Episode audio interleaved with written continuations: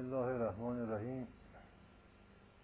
صحبت امشب درباره یکی از ارکان بنیادین و همیشگی دین و معرفت دینی هست. و اون بحث ابلیس ابلیس شناسی یا شیطان شناسی. در حقیقت کل دین باورهای دینی معرفت دینی نگرش دینی و زندگی دینی. باید گفت سه رکن اساسی داره. سه چهار رکن اساسی داره. جنبه معرفتی و اعتقادیش یکی خداست یکی ابلیس و یکی هم آدمه. یکی هم آدمه. در واقع آدم و حوا. چون رکن معمولا به چهارتایی میگن رکن چهار پایه در واقع باید گفت خدا ابلیس و آدم و حوا. این چهار رکن دائمی هستن معرفت دینی. به میزانی که در واقع ما بر این چهار رکن احاطه داریم معرفت داریم در دین هستیم و دارای معرفت دینی و منش دینی هستیم. خب ولی ابلیس شناسی یا شیطان شناسی از لحاظی مقدم بر خود خداشناسی است. چرا؟ برای اینکه ابلیس همیشه حجابی حائلی بین انسان خدا دوری میندازه. لذا اول باسی انسان ابلیس و شیطان رو بشناسه تا بتونه او رو کنار بزنه از اصالتش خالد بشه تا بتونه راه خدا رو پیدا کنه. بنابراین بعض ابلیس شناسی واجب تره همونطور که در معرفت عرفانی هم ما می‌دونیم که گفته میشه که 999 مرحله از مراحل معرفت و سیر الله ابلیس شناسی است. هزارومیش به خدا می‌رسه و خدا شناسی و با دیگه میشه گفت بخش عظیمی از خودشناسی هم ابلیس شناسیه چرا؟ برای اینکه انسان یا وصل به پروردگار خودشه و تحت اراده و امر او زندگی می‌کنه در غیر این صورت تحت اراده و فرمان ابلیسه تمام ارادهش افکارش احساساتش طرز فکرش برنامه ریزیش همه ابلیسیه. بنابراین میشه گفت خودشناسی از این لاز همش ابلیس شناسیه نفسه.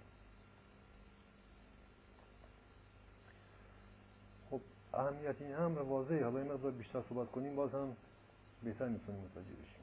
به حال امروزه متاسفانه بحث ابلیس و شیطان تبدیل به قصه شده و واقعا از باور ابتدایی اهل دین و حتی مسلمان هم خارج شده. تبدیل به واقعا یک باور صحوی و لغلقه دهانه. همونطور که خود خدا هم همینطور شده و همه مقدسات و باورها همینطور شده. و ما در قرآن می‌دانیم که خداوند میفرماد که کسایی که به وجود شیاطین و همچنین ملائک یا اجنه باور ندارن میگن اینا خرافیه اینا کافرانن. ببین. کافرانن یعنی چی؟ یعنی بی خدان از این خارجن. یعنی چی؟ یعنی در واقع شیطان زدن. ببین یعنی کسانی که به وجود شیطان ابلیس باور ندارن خود همین دال بر شیطان زدگیشونه. چرا؟ یعنی خود شیطان چنان عقل و شعور و بینش اینها را تختره کرده کروکر کرده اینها را جاهل کرده تا انسان شیطان رو نبینه در خودش. اگه ببینه خودش نجات میده دیگه. ها سوای خود شیطان میگه آقا این حرفا چی؟ این حرف مفته بابا. کارتو بکن. اینا خرافاته. یا به قول معروف اینا اساطیر الاولینه. اینا قصه است بابا این حرفا. انسان به میزانی که شیطان رو به عنوان یک وجود یک موجود یکی از موجودات خدا که به قول قرآن تنها دشمن انسانه انسان قرآن میفرماد که ای فرزند آدم جز شیطان دشمن دیگه نداری. یعنی هر چه بدبختی و گمراهی و هلاکت و ناکامی داری از شیطانه و از بابت اینه که تو مبتلا به شیطانی دچار وسوسه های شیطانی و تحت فرمان شیطانی. تمام بدبختی از این. خب اگه ما اینو باور کنیم این جز اصول ابتدایی همه مذاهب جهانه. همه مذاهب جهان این رو این جز ارکان اساسی فقط اسلام نیست بلکه مذهب اصولا. وجود شیطان و باور به شیطان که دشمن انسانی خب برای بحث در این مورد برگردیم به چون خب به حال باور به شیطان و به وجود ابلیس چون یک امری دینی باوری دینی بنابراین ما بایستی به مسلمان برگردیم به قرآن. ببینیم خداوند در مورد شیطان و ابلیس چه صحبت کرده و چگونه شیطان رو به ما معرفی کرده. از این در وارد میشیم و بعد سعی می‌کنیم صحبت های تدیدی و منطقی و عقلی و تجربی و عرفانی داشته باشیم. خب ببینید طبق معارف قرآنی ما فقط مضمون رو میگیم آیات رو نیازی نیست. اینها رو همه ما حفظیم بلدیم اینها. از یک لحاظ خوشبختانه اینها جز قصه های دوران کودکی ماست ولی متاسفانه از باور جدی ما خارج شد. خب ما در قرآن مواجه با این حقایق هستیم که ابلیس ملک مقرب خداوند بود. از همه ملائک عزیزتر بود مقربتر بود. در دریای احادیث هم این مسئله خیلی بیشتر بست داده شده. یعنی عزیز زرزونه در واقع خداوند بود. اینطور میشه محرم افسار خداوند. تا اینکه یک روز خداوند همه ملائک جمع کرد. ابلیس و شیاطین هم جزو ملائک بودن. در واقع جنسن هم از جنس ملائک از زمانی که اینا کافر شدن از گروه ملائک خارج شدن و شیاطین شدن و آتشین شدن دوزخی شدن. این شکل یعنی شرارت بار شدن. چون تکبر کردن و خارج شدن از خدا. تا اینکه خداوند یه روز همه رو جمع کرد گفت من می‌خواهم برای خودم خلیفه ای درست کنم خلق کنم. یعنی جانشینی برای خودم می‌خوام درست کنم در عالم عرض که بر جای من بنشینه. خب خیلی حرف عجیبی بود. و ابلیس پرسید که کیه؟ گفت آدم. گفت بشر رو من می‌خوام خلیفه کنم. گفت همین بشری که رو زمین داره زندگی می‌کنه؟ خب گفت بابا این که جز خونریزی و جز ظلم و فساد هیچ کاری دیگه نکرده که این می‌خواد جانشین خودت کنید دیگه. از این بهتر نبود. حالا می‌خوای جانشین خودت کنی. آقا بیا ما رو جانشین کن آقا. که مطیعی تو این؟ این که حسابش رو پس داده. این مفهوم ما تو قرآن داریم. حالا ما زبان خودمونیتر میگیم. خب این قضیه نشون میده که پس قبل از این خلقت جدیدی که خداوند انسان رو خلیفه می‌کنه پس این بنی بشر وجود داشته رو زمین. منتها موجودی خونریز خونخوار وحشی در واقع میشه یک میمون خونخوار و شقی بوده. و شروع می‌کنه ابلیس خدا رو نصیحت کردن. ببین ابلیس شناسی همینجوری شروع میشه. از همینجا باستی جمله جمله های بایل ما باستی جز ابلیس شناسی با ثبت کنیم باستی خب اول اینکه ابلیس باز شروع کرد با خدا بگو مگو کردن. و کاسه داختر آش شدن و خود رو از خدا خردمندتر و عاقلتر دیدن. خب باید ببین چقدر به خدا نزدیک بوده که اینقدر شامت داشته. بقیه این ملائک شیاطین اینا همچین حرفی نزدن. این ما شروع کرد ببین چقدر باز خودمونی بوده. آره. خب ببین در اینجا در واقع میشه گفت از همینجا شروع شد. تکبر. ببین از همینجا غرور شروع شد. هم بر ابلیس مشتبه شدن و شروع کردن خدا رو نصیحت کردن و واسه خدا دلسوزی کردن. این شکلی که آقا اینو پای خلیفه کنی تمام کائنات دستگاه رو به خاک و خون می‌کشه به لجن می‌کشه. آقا چه کاریه؟ ببین در واقع داره خدا رو داره به صورت مستقیم سرزنش هم داره می‌کنه. مثل نمی‌فهمی حالی نیست مثل که ببین این اصلا اینجا شروع شد. ببین از کی یه دفعه این ملک مقرب تکبرش شروع شد غرورش شروع شد و ببین بوی کفر شروع شده دیگه باشه باش دیگه. از زمانی که خدا تصمیم گرفت برای خودش جانشین درست کنه این یک دفعه کفرش شروع شد به فعال شدن. ببین کافر شدن شروع شد. ببین تا قبل از این ابلیس مرید مطلق بود. برای همین ملک مقرب بود. برای اینکه مرید مطلق بود. خب ببین جانشین درست کردن خب از لحاظ ما عرفی و فرهنگی می‌فهمیم دیگه. آقا وقتی ما میگیم آقا جان من می‌خوام فلانی رو جای خودم بذارم خب یعنی چقدر مطمئنه چقدر دوستش دارم. آه؟ و در واقع گفت اینجا واقعه واقعه عشق و محبت خداونده. این واقع خلقت آدم در واقع گفت سرآغاز ظهور عشق خداست که در این خلقت داره خودنمایی می‌کنه. این در واقع خدا می‌خواد اینجا عشق ورزی می‌خواد بکنه عشق خودش می‌خواد آشکار کنه. تا قبل از این هرچه کرده بود همه از علم و قدرت و خلاقیتش بود. ها؟ همه صفات و قدرت هاش و اقتدارش و ویژگی هاش و خداوند انگار بخار گرفته بود انجام داده بود. حالا می‌خواست عشقش رو در کائنات جاری کنه به فعل در بیاره. و با خلقت آدم و آدم رو خلیفه کردن و جانشین خود کردن. خب این نشون میده که خب خداوند حکیم علیم می‌دونه دیگه. به حال ابلیس این وسط نمی‌فهمی برای همین خداوند به ابلیس میگه یک رازی که تو نمی‌فهمی چیه؟ خب ما امروزه ما گفتن این رازی رو که ابلیس نمیشه بفهمی همون راز عشق بود. ابلیس همش منطقی بحث می‌کنه آقا این همش خونریزی می‌کنه این سابقش فلانه. حالا بعدها باز میگیم مباحثه که با خدا می‌کنه تمام مباحثه بسیار عقلانی عاقلانه سنجیده و همش هم درسته. اصلا یک حرف نامربوط نمی‌زنه ابلیس. در واقع داره گزارش میده پرونده آدم رو داره جلو خدا می‌ذاره که بخون حواس جمع باشه. این نکن این کارو. ولی خدا میگه چیزی که تو نمی‌فهمی. خب اون چیز رو ما امروز درک می‌کنیم که اون چیز همون عشق.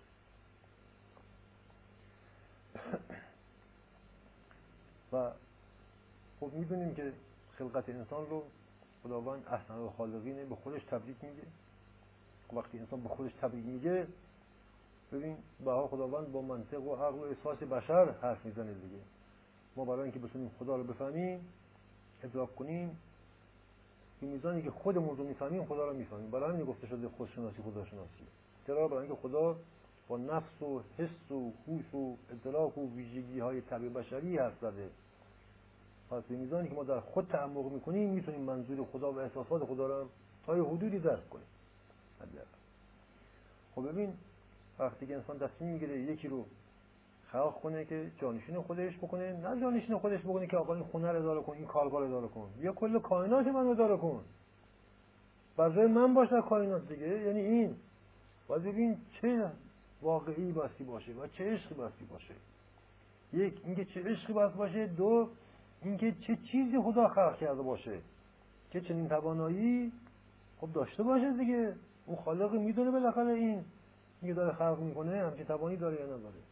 در حقیقت باید گفت خداوند گوین که این نظر شخصی من البته. خیلی ممکنه قبول نداشته باشم بگن اصلا این کفر این الهاده ارتداده.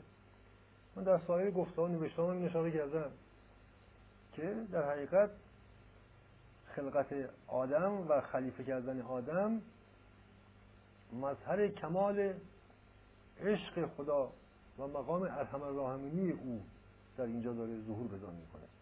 و در حقیقت خداوند داره موجودی رو خلق می‌کنه که از خودش هم برتر باشه و بر خودش اونو ارجح بدونه. یاد دیگه وقتی میگه می‌خوام خلیفه کنم یعنی اونو می‌خوام بر خودم ترجیح بدم دیگه. این دو معنا داره. یک مفهوم عشق منتها نه عشق کور. من مثلا عاشق مثلا همسرم مثلا یا عاشق بچه هم هستن از بس دوست دارم کار و زندگی خودم رو میدم اونم جاهل رو حوث بازی زندگی منو می‌زنه تباه می‌کنه. از اتفاقا میفته دیگه مگه نه؟ از فرض عشق آدم زندگی رو دست همسرش میده دست بچه‌هاش میده اونا می‌زنن فاتحه زندگی طرف می‌کنن خودشون هم نابود می‌کنن می‌گیرن ها؟ عشق الهی عشق حکیمانه است. هوا هوسی نیست استغفر الله. بنابراین پس در خلقت آدم دو نکته بسیار اساسی مورد توجه. یک عشق پروردگار. عشق و ایثار و از خود گذشته پروردگار. دو اینکه خداوند تصمیم گرفته چیزی بسازه موجود خلق کنه که از خودش هم برتر باشه تا بتونه اون رو بر خودش رجحان بده. خلیفه یعنی این دیگه. ما خلیفه رو باید بفهمیم. خلیفه یعنی چی؟ وقتی میگیم مقام خلیفت الله انسان در موقع برای خدا خدا به جای انسان انسان به جای خدا. یعنی این. خب در واقع این این که ما میگیم او ارحم الراحمینه یعنی مهربان ترین مهربانانه عاشق ترین عاشق ها کریم ترین کریم هاست خب در واقع میشه گفت در این واقع است که این صفات خدا این صفات عالی خدا در واقع تجلی پیدا می‌کنه و محقق. خود خداوند فرموده در درها آیه و حدیث که خداوند اگر می‌خواد انسان خلق نکنه اصلا چیزی رو خلق نمی‌کرد.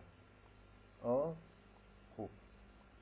بنابراین اصلا فکر خلقت خدا وقت تصمیم گرفت که عالم هستی رو خلق کنه که نهایتا انسان رو خلق کنه از توش و انسان خلیفه خودش کنه. در حقیقت باید تو گفتش که ایشون اراده کرده بود یا که موجودی خلق کنه که بتونه موجود رو بر خودش ترجیح بده و خودش بتونه عاشق اون موجود باشه و بلکه مرید اون موجود باشه. اصلا به همین دلیل یعنی به کمتر از این باید گفت در شعن قدرت حکمت او و عزت او نیست. که او خواسته باشه دست کاری بزنه که یه کاری تکراری باشه. ببینید یه کاری تکراری باشه. تکرار عوض دیگه و عوض در کار خدا اصلا جایی محلی از اعراب نداره. پس او اراده کرده بود چیزی برتر بیافرینه.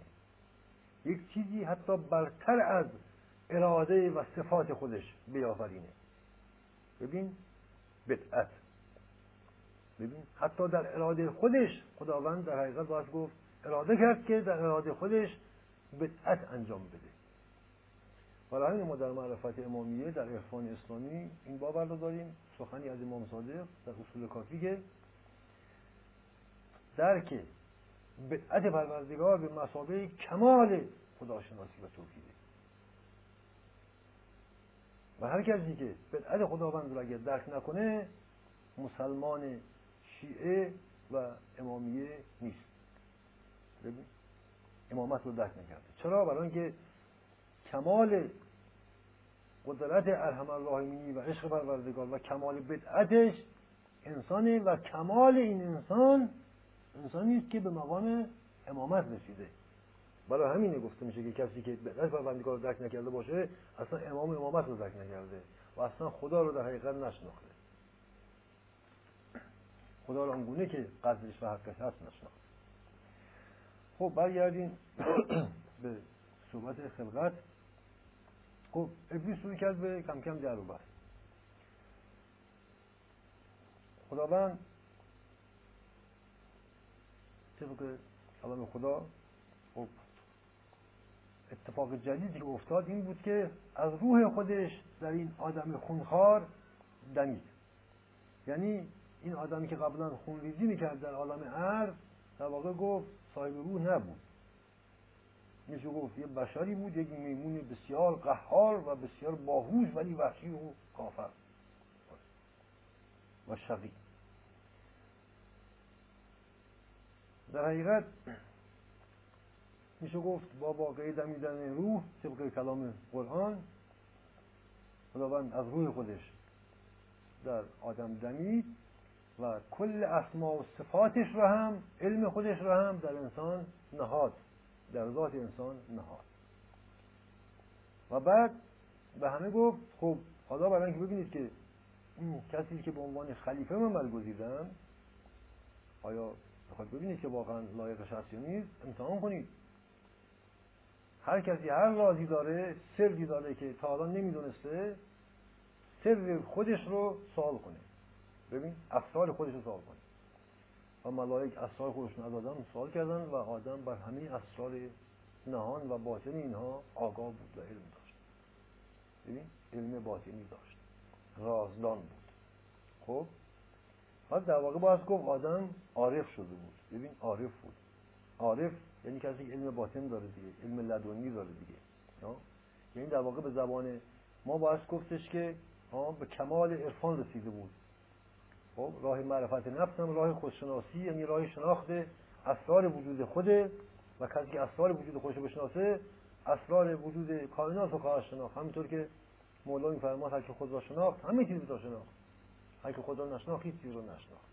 در واقع باید گفته که حضرت آدم به کمال معرفت و خودشناسی و خداشناسی و جهانشناسی رسیده بود و همه اسرار رو می‌دونست.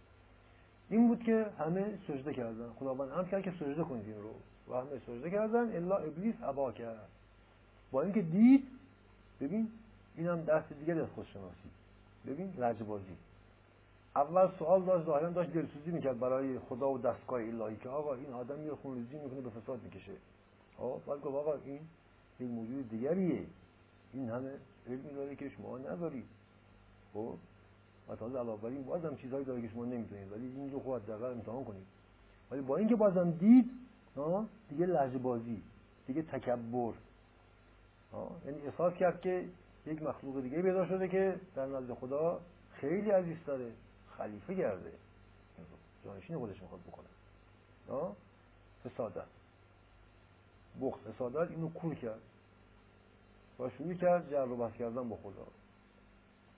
خب ببین اینا مراحل ابلیس شناسی خب این ابلیس شناسی به چه ما می‌خوره؟ چرا؟ برای اینکه آدم بعدا شروع کرد بر ابلیس بعدا شروع کرد بر آدم رخنه کردن رسوخ کردن و او رو گمراه کردن دیگه و فصهای خودش و اندیشه های خودش و کفر خودش رو تزریق کرد به آدم از طریق حوا. خب بنابراین این که میگیم ابلیس شناسی در واقع کم کم ابلیس شناسی خودشناسی ماه.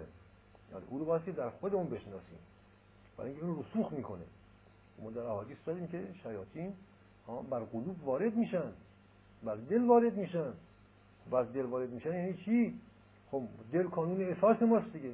یا بر اندیشه وارد میشن. بر نفس وارد میشن. خب اندیشه ما ذهن ما دل ما کانون ادراک احساس دریافت فهم و تصمیم گیری و عمل کردن ما. خب وقتی ابلیس دیگه بر نفس و ذهن و قلب ما وارد شده در واقع در احساس و اندیشه و فهم و ادراک ما دخل تصرف می‌کنه. در واقع به جای ما ما در واقع احساس اون رو احساس خودمون حساب می‌کنیم. در ما ایجاد احساسات خاصی می‌کنه که احساسات اونه. در ما تولید ایده ها و افکاری می‌کنه که مال ما نیست در واقع. یعنی میاد ما رو چکار کنه؟ تسخیر کنه. که ما به جایی که خلیفه خدا باشیم خلیفه کی باشیم؟ خلیفه ابلیس باشیم. آه. که ما به جایی که خلیفه خدا باشیم و بنده و مرید خدا باشیم بیاییم بنده و مرید ابلیس بشیم. در حقیقت باید گفته که ابلیس شروع کرد رقابت با خدا. خب. می‌بینیم دلایلی که باز ابلیس میاره. ببین اینا همش مراحل ابلیس ناسیه میگه که باز بهانه‌جویی. میگه که اینو برای چی می‌خوای خلیفه کنیم ببین این از گل از گل بدبوی ما فریده شده. من از آتش نابم آتش ناب در واقع میشه مثل نور میمونه دیگه. آتش ناب این نوره. یعنی در واقع آقا اگر قرار کسی خلیفه بشه من باید بشم. این چرا بشه؟ حالا تازه من بیام اینو سجده کنم. ببین قیاس ظاهر بینی. این هم درس دیگری از ابلیس شناسی. درس دیگری از ابلیس شناسی. قیاس. و قیاس به ظاهر کردن قیاس به نفس کردن خود رو با دیگری قیاس کردن. این همه اسرار لدنی در آدم بود. این طرف ببین اون رو به حساب نبود از زیرش. اصلا ندید حساب کرد. میگه آقا جون من از آتش نابم اون از گله. خب. پس برای همین مثلا مولانا میفرماد که منطق قیاس از ابلیسه. ببینید ما می‌دونیم که علم منطق و در فلسفه اون شاخه از فلسفه که منطقه و بنیاد اصلا فلسفیدن هست و بعدا این بنیاد منطق اصلا اساس ریاضیات هم شد و کل فلسفه و دانش که امروزه بر جان حاکمه از این پدید اومده این بر منطق قیاسه که یکی از بزرگترین بنیانگذارانش عرصی هستش میگن. برای اون پدر منطق میگن قیاسه.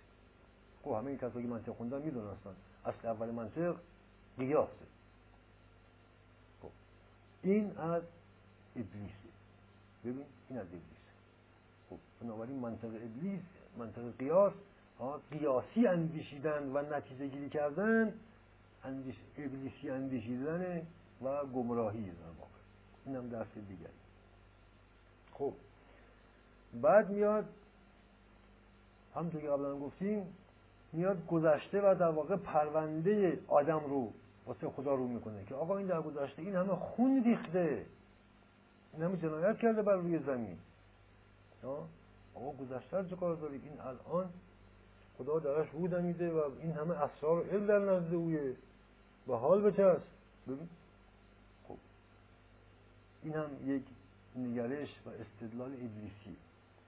طرف حال واقعیت کنونیش نمی‌بینه که آدم الان به چه مقامی رسیده میگه گذشته میگه آدم فاسدی بوده این خونریز بوده. ببین تاریخی گری ببین بیان کلیش میشه گفت تاریخی گری سابقه پرستی آوا و اجداد پرستی نجات پرستی تاریخ پرستی.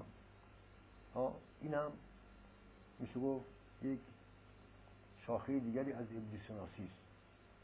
تاریخی دیگری خب در واقع میگه سابقه من چقدر خوب بوده من چقدر مرید شده بودم سابقه این آدم چقدر خراب بوده. ببین این تاریخ پرستیه که از خودپرستی برمیخیزه همین از کفرانه. همین دلایلی که میاره برای اینه که یه حقیقت آشکاری رو انکار کنه. از کفرشه از ناحقیشه که متوسل به این شیوه شده. ببین پس منطقه قیاس و منطقه تاریخیگری سابقه پرستی. یعنی انسان برای اینکه ببینه یک چیزی هست چه داره یا نداره حقیقت آشکارش رو ندید بگیره بیاد گذاشتاش رو بالا پایین کنه. تاریخی داره. خب ما می‌دونیم امروزه فلسفه تاریخ و تاریخیگری یکی از رایشترین نگلش های فلسفی و فکری و اجتماعی و فرهنگی در جهان شده. نامه ابلیسیت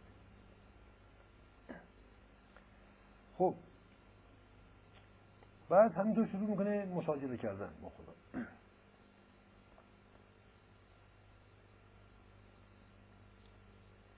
تا جایی که خدا میگه اینقدر در و نکن. چرا به ناحق جدال می‌کنی؟ تصدیق کن سجده کن. میگه نه خیلی نمی‌کنم. اول میفرماد که لعنت میشی از درگاه من. به جهنم میری خب باشه.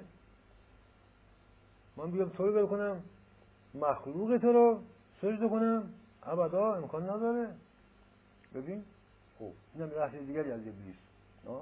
جا نماز آف کشیدن به قول معروف کاتولیک تر از پاپ شدن. برای خود خدا دلسوزی کردن. ظاهرا خدا پرستی یا توحید میگه ابدا. تو خودت گفتید غیر از من نباستی بپرستید. خیلی خوب. من نمیپرستم. آقا من قبلا گفته بودم به غیر از من نپرستید اون اون موقع آدمی نبود. حالا همون کس حرفی که من زدم الان این حرف دارم می‌زنم. شما نمی من نمیپرستی من میگم این سجده کن. این آدم رو. میگه نخیر الا بالله. شما این خودت نگفته بودی. غیر از من ناس برسی. من نمیپرستم فقط تو نمیپرستم ببین دعوی عشق دروغین و غیرت و تعصب مکارانه از حق بازی از فرش تکبر و انکار. ببین پناه بردن به خود خدا برای در رفتن از امر خدا. به اسم خدا با خدا جدل کردن. به اسم تحت عنوان عشق به خدا و پرستش توحید به امر او تن در نهادن و آدم رو سجده نکردن خب ببین این هم یک درس دیگری از دیگه شناسی آدم که خلیفه خداست خلیفه خدا به زبان ما ما به امام میگیم خلیفت الله. یعنی امام رو انکار کردن. ما در تاریخ داشتیم کم نبودن در تاریخ. که مذاهب بسیاری از خون ملایان مذاهب در یهود نصارا در اسلام در همه مذاهب بودن. هرگاه که پیامبری امامی یک از اولیاء الله شکار می‌شد او رو چکار می‌کردن؟ به اسم خدا و خدا پرستی و توحید او رو محاکمه می‌کردن و میکشتن. ببین اونو میکشتن هم جرم مسیح رو فصل مصلوب کردن. مسیح رو به چه جرمی؟ به جرم کفر اونو مصلوب کردن. همونطور که امامای ما رو به چه جرمی؟ کشتن همه رو. و همه اینا گفتن شما از دین خارج شدید کافر ملحد هستید دیگه. کشتن. یعنی به اسم خدا خلیفه خدا رو کشتن. به اسم خدا کسی در واقع این خلیفه خدا هم آدمه ها این هم آدمه. برای همین امامای ما یکی از اسماشون وارث آدمه. یعنی اینا کسایی هستن که آدمیت رو به ارث بردن. اونا مثل حضرت آدم خلیفه هستن. خلیفه هستن این یعنی چیز صاحب روح خدا هستن صاحب اسرار الهی هستن عارفن اون علم لدنی و جهانبینی و رازبینی رو دارن علم باطن دارن. ببین امام یعنی این خلیفه خدا کسی که این ویژگی رو داره. اینا گفتن اینا کافرن و ما خود خدا رو میپرستیم شاید اینا رو تصدیق کنیم. ما چرا بیام از اینا تاب کنیم؟ چرا بیام اینا رو سجده کنیم؟ خود خدا هست دیگه. ببینید. اینم پس یک ابلیسیت بسیار بسیار پیچیده دیگه کاسه داختران آش بودن. درس دیگری که ما باز می آموزیم در ابلیس شناسی که این خودشناسی ما همه این خودشناسی ما هست. ببینید مهمترین ویژگی ابلیس کسیه که به اسم خدا داره با خدا میجنگه. این یادمون باشه. به اسم توحید داره. از امر خدا سرپیچی می‌کنه و با خدا داره جر بحث می‌کنه. تا خلیفه خدا و دوست خدا رو و کسی که خدا اون دوست داره رو تصدیق نکنه. بعد قبل میگه لج نکن. من به زبان خودمونی میگیم. این مفهوم در قرآن در آقا هست میری به جهنم ها. خوب باشه. خوب میری؟ خوب آره. چرا نه؟ ببین. سینه. چاک کردن از فرض باشه در واقع به خاطر من میرم جهنم. ولی غیر تو رو سجده نمی کنم امکان نداره من غیر تو رو سجده کنم. من اون فقط تو رو سجده کردم. و بعد خداوند میگه خیلی حجت بحث تموم شد. تو دیگه محکومی به دوزخ. میده تموم شد رفت. از درگاهی دور شد. دید هم داره دور میشه داره به جنت میره. گفتش که چی گفت؟ گفت پروردگار تو منو گوز زدی منو اقوا کردی منو گوز در واقع دست دیگری که از اینجا از ابلیس مینامی برای همین خیلی از خلق و ابلیس رو به خلق و خوهای زنانه میشه تشبیه کرد. حالا بعدا در مورد حوا آدم حوا می‌رسیم که چگونه ابلیس از طریق حوا بر آدم وارد میشه و زندگی و رابطه آدم حوا رو تباه می‌کنه با آتش می‌کشه. ببین اینجا ناس کردن ابلیس بودا برای خیلی ها رو الله صفت شبیه زن می‌دونن. در که شیطان نزنه نمرده برای همین در روایت عامه فرهنگ که عامه بشری اصلا ابلیس رو نسبت زنانه بهش میدن. خلق و خوی زنانه این شکلی. این در واقع نازشه دیگه. میگه باشه من میگم جهنم به خاطر تو میگم به جهنم از فرط عشق تو. این در واقع میگه آقا جون به درک ها یعنی از من جدا میشی یا در واقع یعنی طلاقت میدم ها در واقع اینا هستش دیگه. طلاق یعنی مثلا میری به درک. میگه باشه و بعد دیگه کار تموم شد برگشت با خدا تومت زد. گفت که خدایا تو منو اقوا کردی منو گوز زدی منو گوز زدی که من اینجوری با تو در افتادم و جهنمی شدم و رابطم و از دست دادم و رجم شدم اصلا. لعنت شدم. تو منو گوز زدی اقوا کردی فریب دادی. ببین سنر داشته باشی.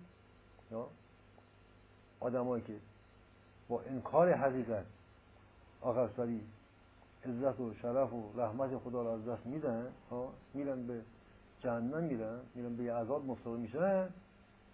تازه آخر سری از رب خودشون از خدای خودشون از امام خودشون از محبوب خودشون از معلم خودشون ها؟ طلبکار میشن. میگن شما رو گول زدید ما به این روز افتادیم به ما رو فریب دادیم. خب بازم تومتی به خدا. نهایتا تومتی به خدا که تو فریب دادی من خب نهایتا خدا میاد لطفی به این می‌کنه میگه باشه حالا پس ارتباط هم با تو قطع نمی‌کنه. میگه که حالا که من به این سرنوشت شاه شدم پس بیا به من یه اجازه رو بده. تا من آدم و فرزندان آدم رو من امتحان کنم. که آیا اینا واقعا خلیفه تو هن؟ تو رو خالصا میفرستن نه خداوند گفت باشه اینو به تو اینجا من میدن به تو این امکان میدن که امتحان کنم. ولی مطمئن باش پیشا پیش خداوند گفت گفت همه رو بر دوزخ گمراه می‌کنی بر دوزخ وارد می‌کنی؟ الا عباد الله المخلصین. عباد الله المخلصین یعنی پرستندگان خالص. زبون فارسی خودمون عباد الله المخلصین یعنی پرستندگان عاشق. در واقع کلمه عشق در قرآن مترادف با اخلاصه مخلص یعنی عاشق یعنی بیرش. در واقع خب درست هم هست دیگه. خدا خود آش اینجا قایت عشق ایثارشه با آدم که او رو آورده. روی خودش از صورت خودش به او بخشیده از روی خودش در او دمیده. تمام علم و اسما و کلماتش هم در قلبش در ذاتش نهاده. او رو خلیفه خودش کرده. ها؟ خب کسانی می‌تونن از وسوسه ابلیس درمان باشن و این حق رو ادا کنن که اونها هم خدا را عاشقانه بپرستن دیگه. ببین عاشقانه بپرستن عباد الله المخلصین این پرستندگان عاشق. اونها رو در واقع میشه گفت لایق محبت خدا هستن و با محبت خدا جواب دادن در حد توان خودش خب بنابراین نهایت ابلیس شناسی در این مرحله به اینجا می‌رسه. تا بپردازیم به مرحله بعدی ابلیس که داستان حضور ابلیس در کنار آدم و حوا هست در بهشت. بنابراین تا اینجا به جنبندی بکنیم از خسایل بنیادی ابلیس که همه اینا رو ما در انسان ها پیدا می‌کنیم. ببین این صفت ما میگیم این همه در انسان ها هست که هزاران ساله که ابلیس در نفس بشریت داره کار می‌کنه و فرهنگ تراشیده دیگه. وقتی ما میگیم حسد خب یکی از ویژگی های انسان دیگه. خب این این ابلیسیت نفس انسانه. اینا صفات انسان نیست. صفات خود آدم نیست. آدم خلیفه خداست حامل روح خداست حامل اسرار خداست. همه علم خدا در نزد اوست و محل سجده ملائکه. اینها آفتها و فسادها و القاعاتیه که ابلیس در انسان درست کرده.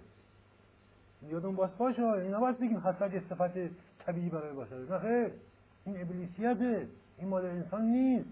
در خلقت انسان اینا نیست. اینا آریه است به انسان چسبیده شده. عوارض و بیماری های روح و نفس انسانه. خب بعد اینا اسم بریم تقریبا 13 14 تا مورد میشه. تا همین جای بحثی که گفتیم یکی حسد یکی عدم درک ابلیس نسبت به عشق عشق نفهمی ابلیسه محبت نفهمی ابلیسه ایثار نفهمی ابلیسه سوم قیاس منطق و منطق قیاسه چهارم ظاهربینی و ظاهر پرستیه پنجم مشاجره کردن جدل کردن جرار بودن ابلیسه بگو مگو کردن بیهوده و اصلا عمدن به هیچ دلیلی. کاسه داختر آش بودن نسبت به خدا و از خود خدا نسبت به خدا با غیرت تر بودن به اصطلاح و در واقع باید گفت توی فرهنگ بشری جا نماز آف کشیدنه. معروف به ضرور مسئله کاتولیتر از پاپ بودنه. بعدی به اسم خدا و تحت نام دفاع از خدا و توحید با خدا جدل کردن و کفران کردن. ببین اینا در بشر هست دیگه ببین نه؟ اینا همه صفت های ابلیسیه.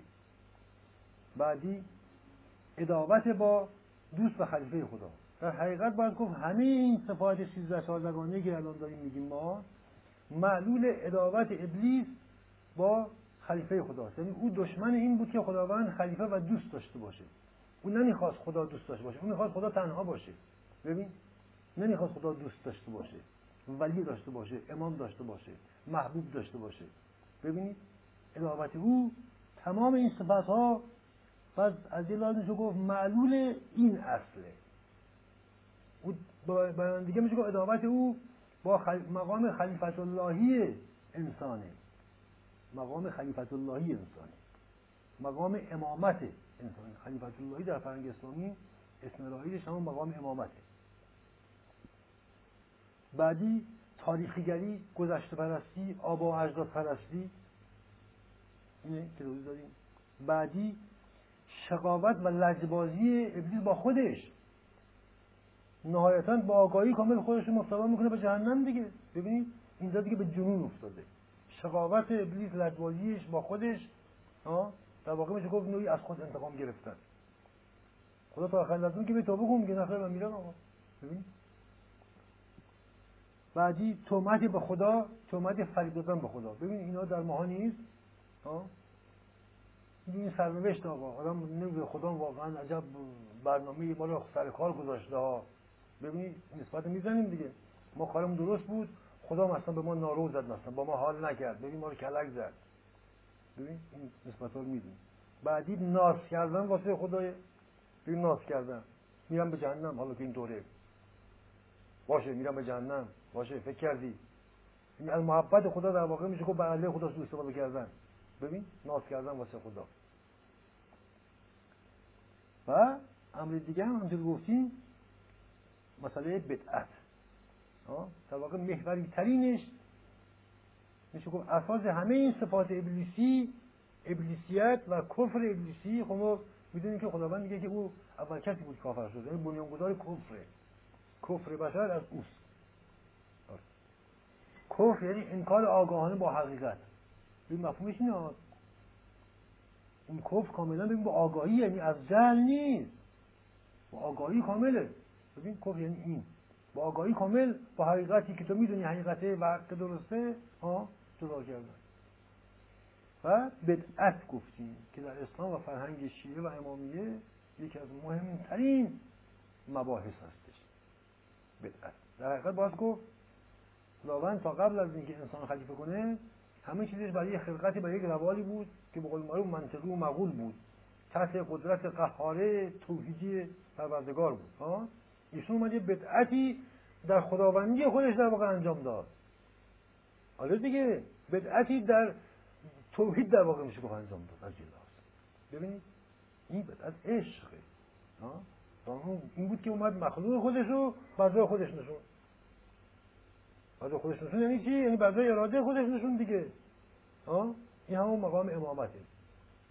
خب این که مثلا در میراج ما می‌خوانیم که خداوند به پیامبر میگه که پیامبر نسبت تو به من نسبت من به علی. خب علی ببین امام خلیفت الله.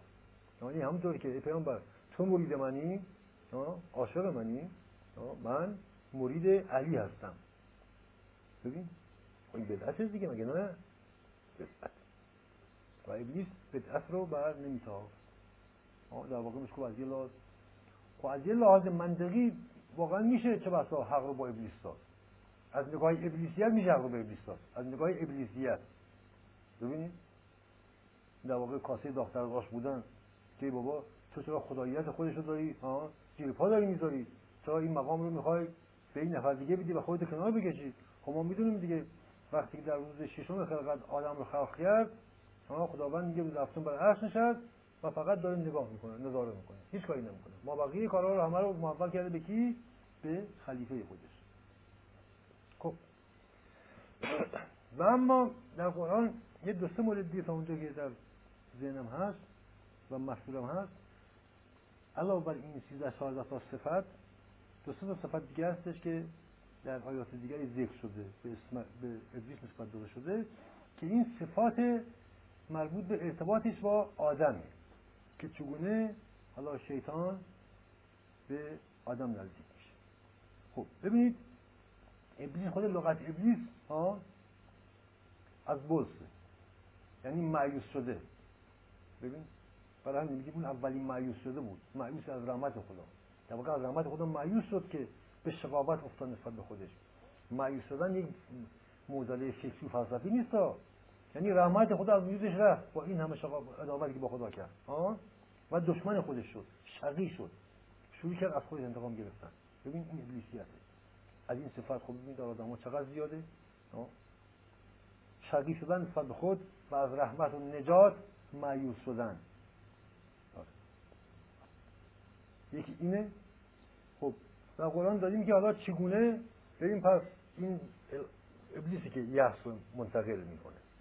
این هم صفت دیگری که باعث افسود چهاردهمی پونزدهمی میشه. و بعد در قرآن می‌خوانیم که ابلیس هیچ کالایی ابلیس تنها دشمن انسان ابلیس شیطانه.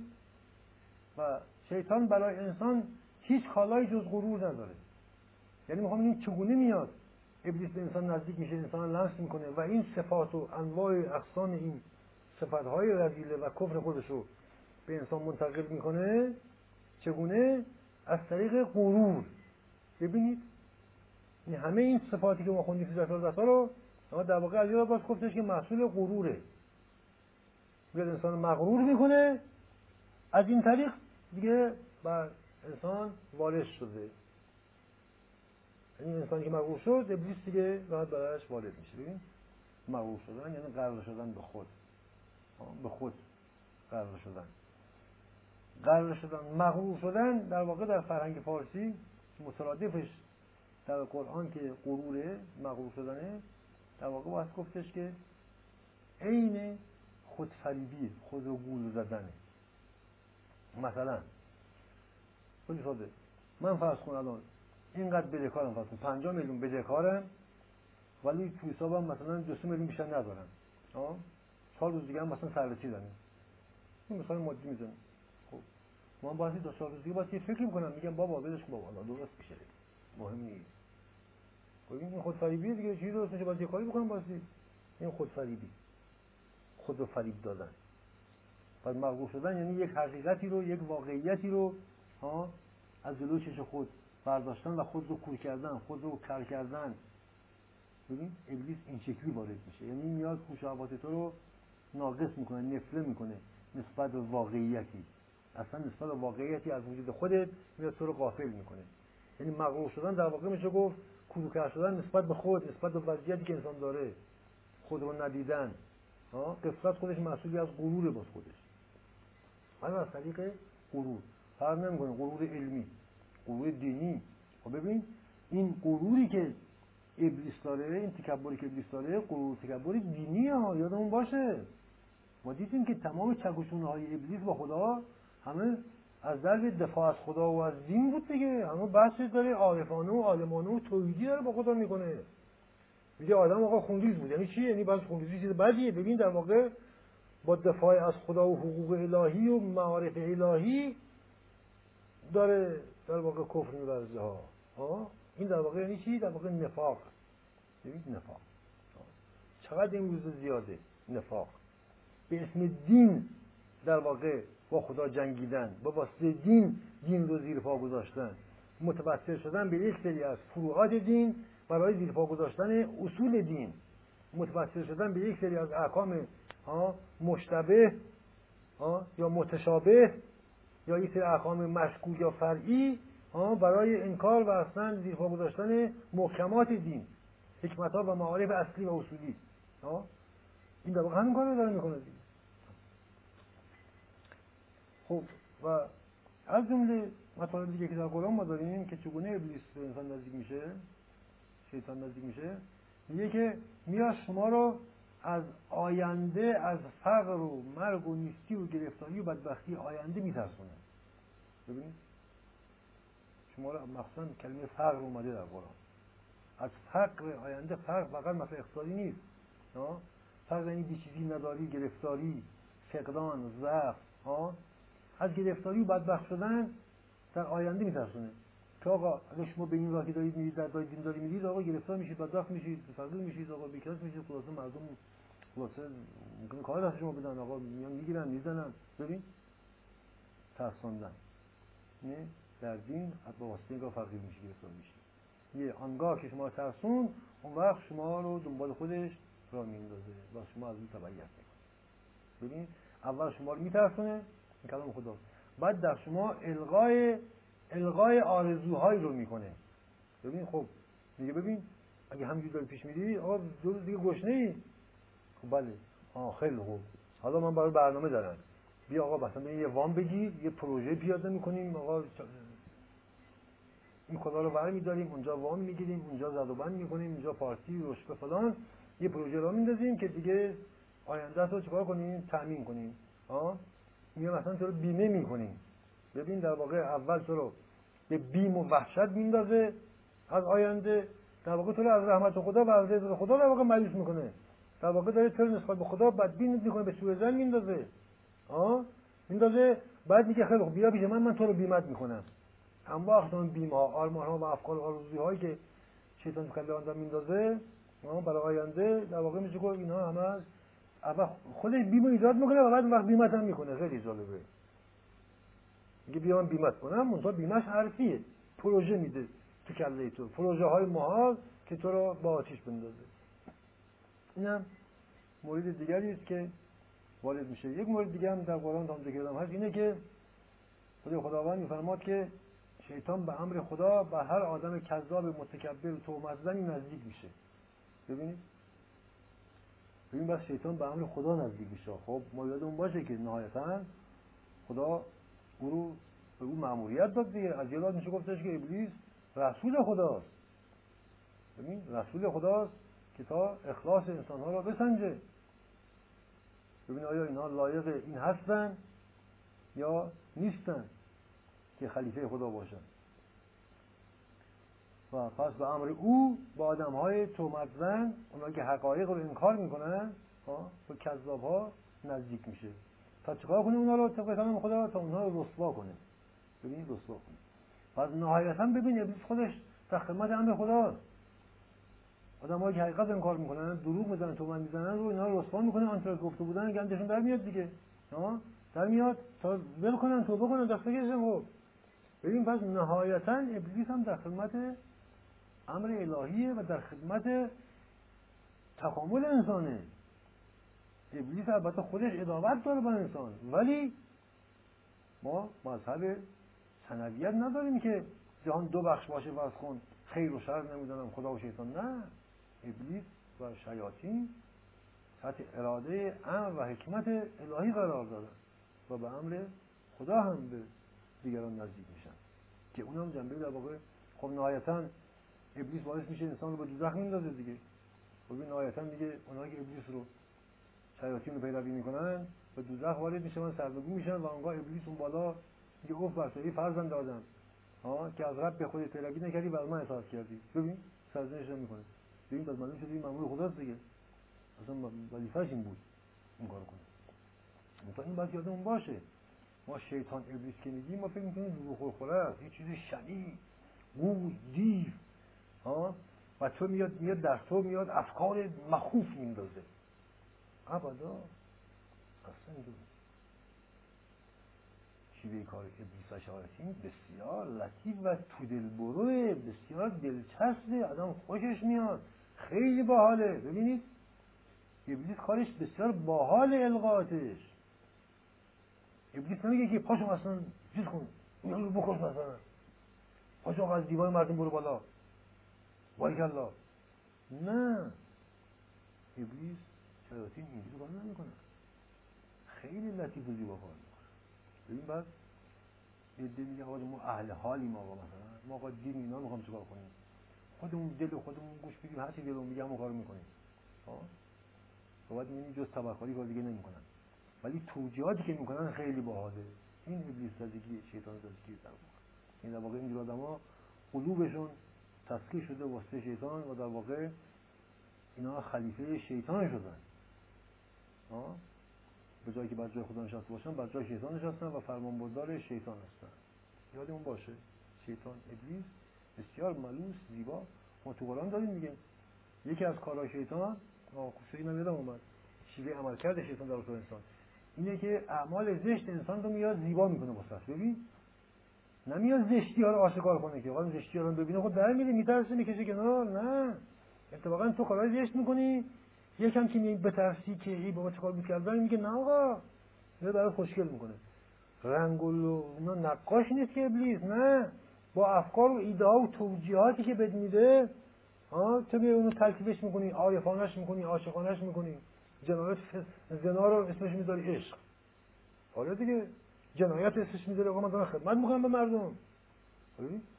با واژه ها الفاظ ایده ها ابلیس مجموعی از ایده ها و اندیشه ها و آرمان شهرهای لطیف و تو دل برو و به قول برای سرکاری. خب این جنبندی از صحبت قبل بود. خب برسیم به سرآغاز معامله و ورود ابلیس بر نفس انسان که طبق کلام قرآن در بهش اتفاق میفته آدم خلق شد. از صورت خداوند صورت داشت از روح خدا روح داشت و از علم و اسما و کلماتش علم داشت. و خداوند او را در بهشت برین و ابدی خودش ساکن کرد گفت در اینجا باش تا ابد باش و هر کاری دوست داری بکن.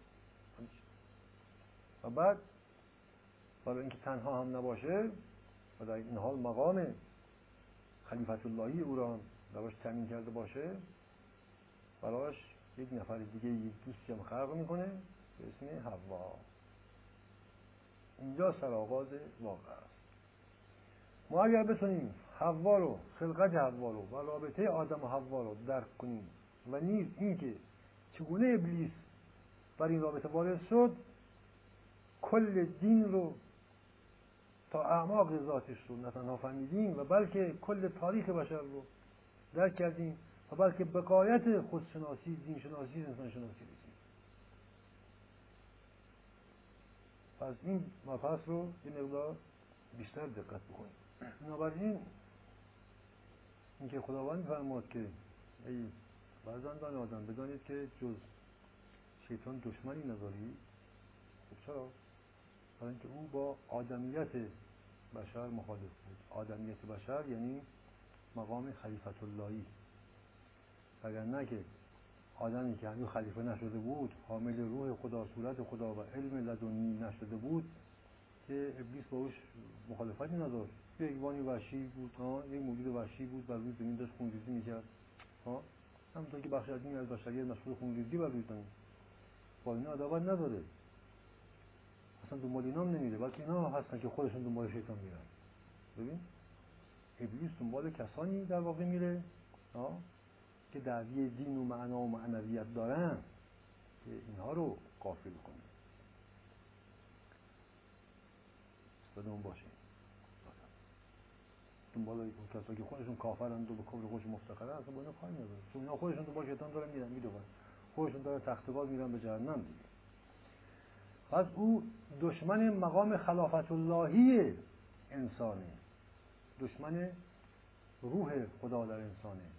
دشمن جمال و کمال و علم و اسما و صفات خدا در انسانه. دشمنیش هم با آدم و سجده کردن از اینجا رو شد. خب ما دیدیم که تنها سندی که آدم ابلیس آدم در مقابل ملائک حقانیت خودش رو ثابت کرد که ملائک سجده کردن این بود که علم لدنی یه خودش رو آشکار کرد. علم باطن بود که اسرار رو می‌دانست. این آدرس چیه؟ آدرس مقام خلیفت الله است در حقیقت بایستی گفتش که راه رسیدن به مقام خلیفت اللهی و درک روح خدا راه معرفت نفس خودشناسی است. چون خداوند روح رو در انسان دمیده خب انسان بایستی به خودش بازگرده بر خود وارد بشه ها تا روح خدا رو در خود ببینه. و باور کنه کامل روی خدا و اون اسما و کلمات و علم الهی رو در خودش درک کنه تا اول در اول خودش خودش رو باور کنه. خودش خودش باور کنه. بنابراین باید گفت ابلیس فقط و فقط و فقط با یک راه و روش در انسان دشمنه. دشمن معرفت نفسه. دشمن خودشناسی است به زبان ساده دشمن عرفانه. عرفان به مفهوم معرفت نفس. ها نه عرفان به مفهوم ورد و فوت کردن و جنگیری و احضار رو انرژی درمانی و این دلغت بازی ها نه. عرفان با مفهوم خودشناسی و معرفت نفس چرا؟ برای اینکه خودشناسی که انسان به خداشناسی میشنه میرسونه. ها؟ انسان از طریق شناخت خوده که به خدا در خود می‌رسه و می‌بینه که خلیفه خداست. یعنی می‌بینه خدا در اون نشسته دیگه. ها؟ او بر جای خدا و خدا بر جای اون نشسته. اینو می‌بینه. ها؟ این اول خودش انسان باید خودش رو تصدیق کنه این مقام رو. تا شک کنه تا خدا رو بندگی کنه. خب تا با خدا چی بشه؟ دوست بشه دیگه. تا عشق و رحمت خدا رو باور کنه. آه؟ و متقابلا خالصانه او را بپرسته و به او عشق بورزه و با خدا دوستی کنه. چون خدا انسان رو برای همین آفرید. خب بنابراین پس ابلیس فقط دشمن این امره که انسان متوجه این حقیقت در خودش نشه.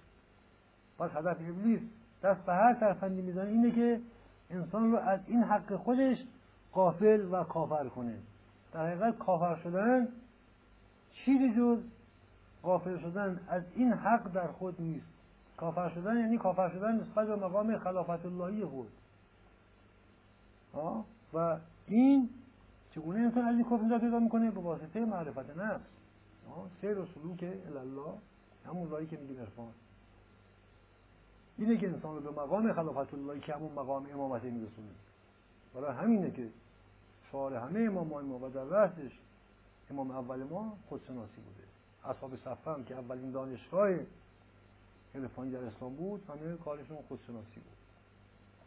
بنابراین پس بس گفت ابلیس فقط دشمن خودشناسی و خودشناسانه. برای همین ما در تاریخ می‌بینیم که در طول تاریخ هم عرفای ما و همه اولیا و امامان به دست چه کسایی ترس شدن؟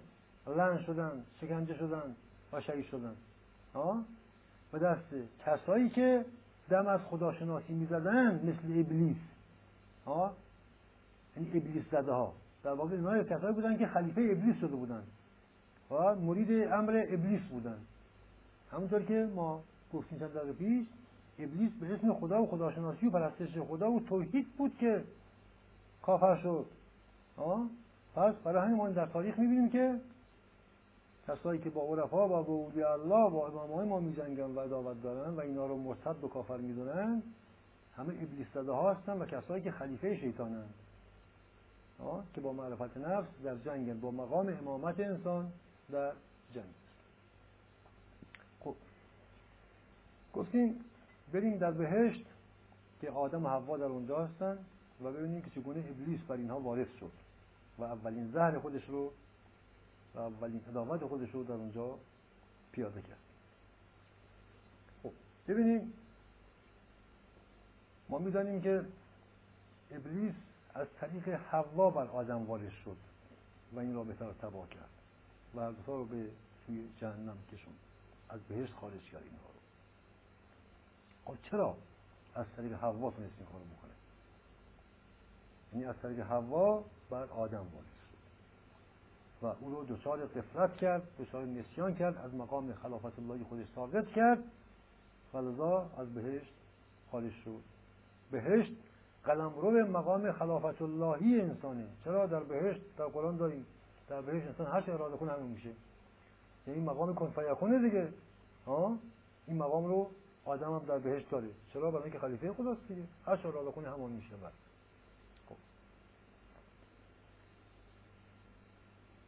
حوا رو ما می‌دونیم که در قرآن داریم که خداوند ها از بطن آدم خلق کرد بیرون کشید استخراج کرد حوا تا با هم اونس بگیرن اون صلفت بگیرن. در حقیقت باید گفتش که حوا صورت باطن آدمه در واقع باید گفت صورت دل انسانی صورت انگار روح انسانی اصلا واضح تر بگیم دل و روح استفاده نکنیم چون اینا مفاهیم خواستن صورت باطن خود صورت نفس انسانی نفس امر باطنیه دیگه. برای همین معرفت نفس علم باطن باطنگراییه. حوا در واقع جمال نفس آدم بود. نفس یعنی خود. آنچه که میگه خودیت اون که من. اون من. اون هویت فردی. اون منیت اون اراده فردی.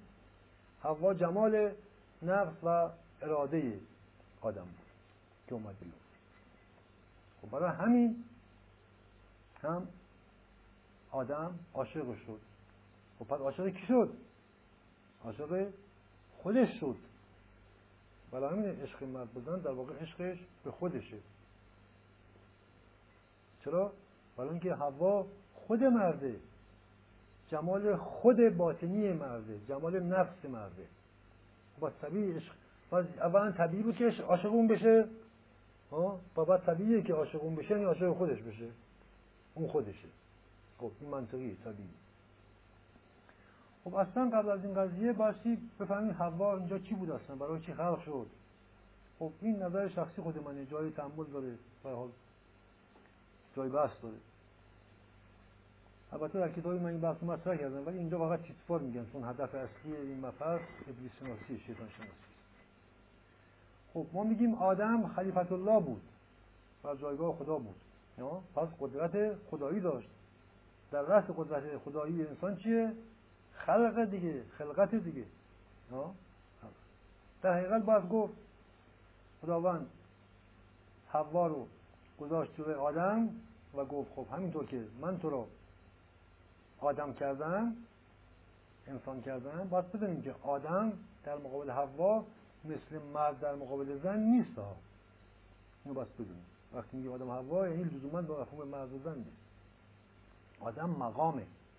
مقام آدمیته.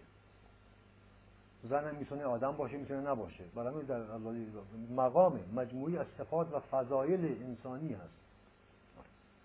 در واقع خداوند گفت همینطور که من تو رو آدم کردم تو هم بیا حوا رو آدمش کن.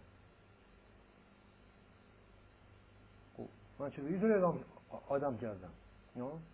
از روح خودم در تو دمیدم از صورت خودم به تو صورت بخشیدم از علم و اسما و کمالات خودم به تو دادم.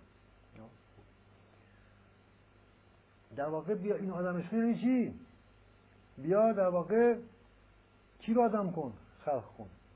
حالا تو بیا خودت خودت رو خلق کن. ببین؟ آره دیگه. خب من تو رو خلق کردم. ها؟ خب بیا خلق کن حالا.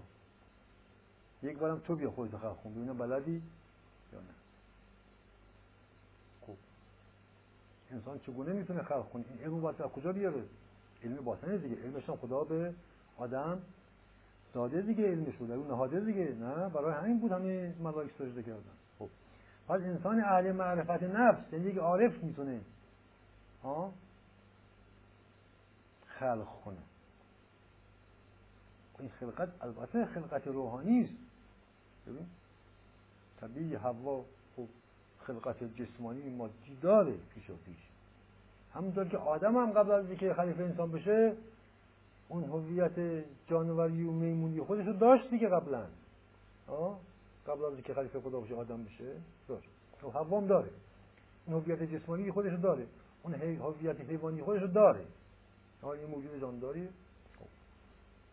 و اونجایی که از نفس از باطن آدمه خب صورت انسانیش هم داره.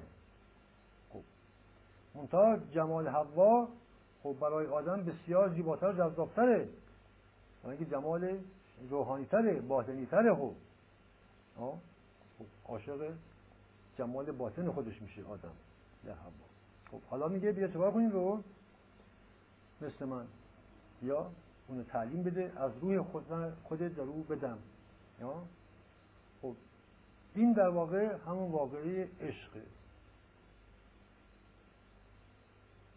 عشق آدم به هوا همان خلقت جدید از یه لحاظ یعنی انسان آدم خودش حالا یک بار دیگه داره به دست خودش داره خلق می‌کنه خودش رو. یا؟ تا چکار کنه؟ تا ببینه که خدا چجوری خلق کرده. گام به گام. و خود خدا در واقع داره به او میآموزه که چطور خلق کن. و بیان دیگه. و بیان دیگه این خلقت خلقت تشریعیه. این در واقع خداست داره. آدم رو خلق می‌کنه. یه خلقت ازلی و تکوینی داریم خلقت آنی داریم یه خلقت تشریعی در بلند مدت داریم. همینطور که یه کل آدم هستی خداوند در شش روز آفرید. ولی ما می‌دونیم که روز هفتم هشت روز هست و قیامت کبرا شروع شد. ما می‌دونیم میلیاردها سالی که گذشته بر کائنات دیگه. شیش روز نیستش که. ها؟ این خلقت تشریعیه. از یه لحاظ که خدا خدا میگه من به یک نظری به آنی گفتم خلق شد همه چی خلق شد حالا از یه لحاظ میشه گفتش که یک بار دیگه انگار این خلقت در یک آن رو مثل slow motion. انگار فیلم کن کرده باشه خدا. ها که انسان بشینه نگاه کنه تا کسب معرفت کنه که ببینه خدا چجوری خلق کرد. ها بله آدم یک بار آناً خلق شده در ازل حامل روح الهی و همه هست. خب؟ حالا چگونه به این روح الهی خودش می‌رسه؟ ببین ما این روح رو داریم ولی دستمون کوتاست ما ذاتا خلیفه خدا هستیم ولی بر جایگاه اون قرار نداریم حالا که معرفت نداریم یک بار دیگه باید این کار کنیم تا آنچه که هستیم رو بهش برسیم. بقول چگونه انسان همون می‌شود که هست؟ ببین چگونه انسان واسه همونی بشه که هست و ذاتا هست ظاهرا هم بشه. اینکه باطن هست ظاهرا هم بشه. ظاهر باطن یکی بشه. این همون مقام صدقه که ما میگیم تمام دین برای صدقه. یعنی این ذات خودش رو تمام متجلی کنه به فعل در بیاره. چگونه؟ این در واقع در رابطه بین آدم و حوا اتفاق میفته.